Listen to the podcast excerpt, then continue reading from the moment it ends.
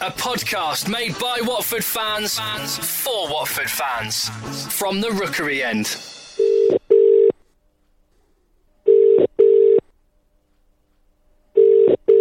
Hello, John. It's Christmas Eve in the middle of summer. The excitement is there. The emo, e- E M J, what they call those kids things on, on Twitter? I, I think they're officially called hash flags. Hash flags, okay.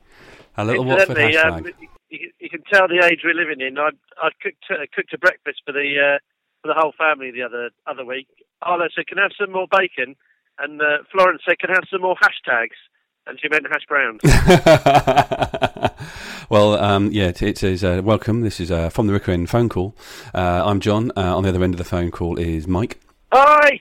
Uh, and um, Mike, you weren't on the last podcast. Um, that Jason and Geordie and I were sat watching Watford against uh, uh, Sevilla. And um, uh, we were chatting away. Uh, predictions. This week's all been about predictions. What's your prediction, Mike? For this week? For this season? For season this first. Let's go with the season first. Right, for the season... I, I found this really hard, and I've sort of been toing and froing in my mind all, all year, and I've been all, all for the last couple of weeks. And what I've tried to do is say, right, someone's going to say, you have to put your mortgage on where Watford are going to finish. Oh, right. And that's sort of, that's forcing myself to out me to make a, a an honest prediction. Because I think a lot of people are covering themselves a little bit, saying, oh, you know, I, I'm guilty of it, saying, oh, it's going to be really tough, and blah, blah, blah. So right, I'm going to make a strong prediction. Yes. I think... Watford Football Club are going to end the two thousand fifteen sixteen Premier League season in sixteenth place. Oh, okay. Jason said sixteenth as well. I said fifteenth. Oh, okay. I'm not very original then. No. Uh, but, but yeah, I think we'll have enough to stay up, yeah. Because that's much higher, uh, in the league terms, uh, than uh, everybody else. Because everybody's saying in the media that we are going to be yeah. twentieth. Fair? Do you reckon yeah. it's fair for them to say that? Well, I've sort of had this, this conversation with a few people on, on Twitter, and I saw a um, I saw an interesting sort of statement from a, a supporter of, a, of an established Premier League um, uh, club, and he said, um, and I kind of quote, "Fans of newly promoted teams get perpetually enraged when they uh, when they're tipped for relegation," and it's kind of uh, it's kind of true. Anyone who goes up fancies themselves a little bit to stay up because they've had a a successful season the year before. Hmm. I remember feeling it under under Aidy Boothroyd. I thought, oh, I'll surprise a few people here. We haven't got a we haven't got a great squad, but I think that team spirit. And you know, ultimately, we came up miles short, and the same happened in, in two thousand under under Graham Taylor. So, I do understand why the media are quick to tip Watford for relegation because historically, um, promoted sides have found it very very difficult. Who hasn't? Well, I think there's teams like Stoke, the Swansea. Um, Southampton, they haven't found it found it difficult. They've they've gone on to, to be successful. But over the over the course of the, the Premier League years, if you like, it has historically been very difficult for, for teams to stay up and, and flourish. And not only that, but Watford have got an incredible amount of new signings, and they have got a new manager. Add that into the mix of what is already a difficult job. I can understand why a lot of the of the media don't don't fancy Watford, but what frustrates everyone and, and me and no doubt you is that they, they they sort of seem to write Watford up without doing any element of, of research into into these sort of players that are coming in and, and why we're signing them. And you know, Watford, you know the Watford situation has been going on for three years now, and you're still hearing people, respected people in the media, talking about loans and short-term gain and stuff like that, and it's it should be apparent just with just scratching the surface that what Watford do, what the Pozzo family do, is they they use a massive scouting network to to, hire, to to get in players that are decent. True, but the thing is, you can the the previews I've enjoyed are the ones that include at least include uh, points of view of uh, of fans, and the Guardian have done some really good um, little videos, uh, which yeah, Watford fan Matt Rousen did, and in, in each one of those. They've actually tried to get, if one of the Guardian journalists is a fan of that club, they've done it, and also yeah. they've got a fan to do it. And you go, okay, that's how you're feeling. That's where... Yeah. And then and when I saw the Watford one, of course it was at the end, because we're W and they do it in alphabetical order, um, that we got... I knew that what Matt was saying and what Simon Burton was saying was exactly how I was feeling, and therefore I can look at all the other clubs, and when I hear their fans, I go, right, that's exactly how you're feeling. Yeah. Yeah, so it's, it, but, it, but, I, but I, I'm getting annoyed at Watford fans going, "Whoa, you know, getting angry at it." Don't get angry at it. Just understand it. I think that's a, I think that's a natural, a kind of a natural reaction because we're all very protective over Watford in, in, in different ways, and that manifests itself in different ways. Some people you know, get cross and getting a bit of argy-bargy with other supporters on, on social media. Some people take the message wrong. And we are very, very protective, and we're some probably more than any of us should be. So I do understand that reaction, um, but I think it's we we should see our role as sort of almost like educators. Um, and mm. say, well, look, actually, if you, I remember having a bit of a, a barney with a guy who was a, he was a Palace fan. It was either before or after the Premier, after the playoff, and he didn't understand what we were doing. He didn't understand that it, the, that what the Watford, what Pozzo family do is actually a sustainable model. He thought it was just wham bam, in we go. And I explained it to him, and ever since he's been very supportive, and we've we've remained sort of on, on good terms via via social media. We, we we often catch up about football. So interesting, I told the, him interesting, exactly, Mark. You didn't use the word friend. you just, we, we kept in touch, not friend. Go. Friend, friend, Twitter friend. So I do understand the reaction um, from Watford supporters, but I think you also got to remember that has to be tempered with the fact that this is going to be really, really tough. We're going to Everton on on. Um, Tomorrow, yes, tomorrow. I cannot wait. Um, and you know what? They've been in the Premier League for how long? Um, you know they've been in Europe. Um, this is tough, and these are the games you've got week in, week out. And we haven't seen this football side, our team, the no. team that's going to take the pitch tomorrow, play a competitive fixture and the, and under it, this new manager. And we, and so, how can we be? We have every right to assume that we've got the, the players in who are going to do the business. We've got every right to assume we've got a manager in. They can do the business, but we and know. That, so, you, you, a... but Mike, you're saying that exactly what, in fact, all those previews that fans are getting angry at, saying we're going to finish twentieth, they're the exact reasons they're giving. If you've got to pick three teams or teams in order, who are you going to put at the bottom? The one that's got ten new players and another yeah. ma- a new manager. That's they, they, they, yeah. they're, fact, they're good reasons, if you ask me, and why yeah. you would put and, us in twentieth. And on top of that, it is still little old Watford. It yeah. is.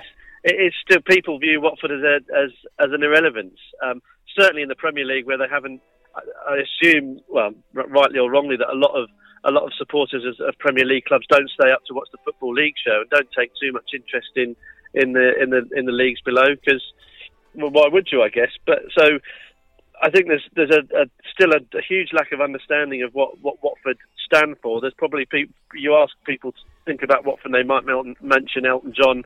Uh, mm. Graham Taylor, Luther Blissett, and John Barnes, and probably long ball, because yeah. you know when we when we got promoted first time round to the um, to the first division back in eighty-two eighty-three, I did a season long piece for the for the programme, which involved me talking to the players and staff who were involved at the time, but also, and perhaps more interestingly, going through the the media coverage that we got. Um, and initially, we were viewed as long ball merchants. Um, a bit of a, you know, a fly in the ointment, if you like, and long pass. Though, wasn't it long pass we meant to call it? Yeah, well, of course it was. We know, we know. We exactly long pass, yes. um, but as the season went on, and we were beating the best teams in the country, yeah. and we still weren't getting any any um, any credit from from some sections of the media. We still weren't getting um, any credit from from opposition managers. We were still viewed as like just this sort of little upstarts who would eventually get our comeuppance. Well, actually, we finished second, we got into Europe, and we got to an F A Cup final, so how do you like them apples? But even in the face of that success, we were we were sort of dismissed. So, and I still think that, that, that there is that stigma attached to Watford, um, just because you know, because there just is. Um, so you add that into... Um, you add that perception into the whole new players, the supposed revolving door of managers, the... the lack of understanding about the about the ownership and, and, and their, their intentions and their, their model. And it's not difficult to see why people um, pick us to go down, but that's their lazy reasons. They're, yeah. they're, they're, and it's just rubbish. If you're gonna if you're gonna talk about football on a public forum, at least at least do do at least try and work out what's going on there. You know, I wouldn't I don't really understand what's happening at Bournemouth with their owner. I know he's got lots of money, but I couldn't tell you how much he's put in. Um, or, you know, what the setup financially is there. So I wouldn't dream of sort of saying, well, you know, you know what I mean? And, yeah, yeah, yeah. But these people who are paid to do it, uh, or supporters who are happy enough to spout off about Watford and how it's a joke and this, that and the other, just just take the time to read one article, like that, the Guardian article, and, and you'd understand so much more. Well, it, not... may be that, it may be that Watford finished bottom. It may be. We might get... Troy Deeney might get injured tomorrow. Um, what you know, we might have suspensions every other week. It, it, it might happen, but... we're in with a much, much better chance than we have been previously, and I'm just so excited. The players have got to knit together. um, the manager has got to. It took it took us three goes under the Pozzos to get up, um, and it took us sort of two and I guess a third seasons before we saw that squad develop into what, what a team under under Slav, and it, you know, it felt there was that real connection between management, players, and supporters. Mm. You know, spoken about that Bolton game where everyone was obviously on board then, and that was.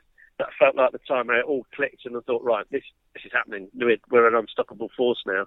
And um, you know, I, did, I realised the other day that, that that away game at Bournemouth, where we lost two nil, that was the last time we lost away, and also the last time we didn't score more than two in an away game, I think.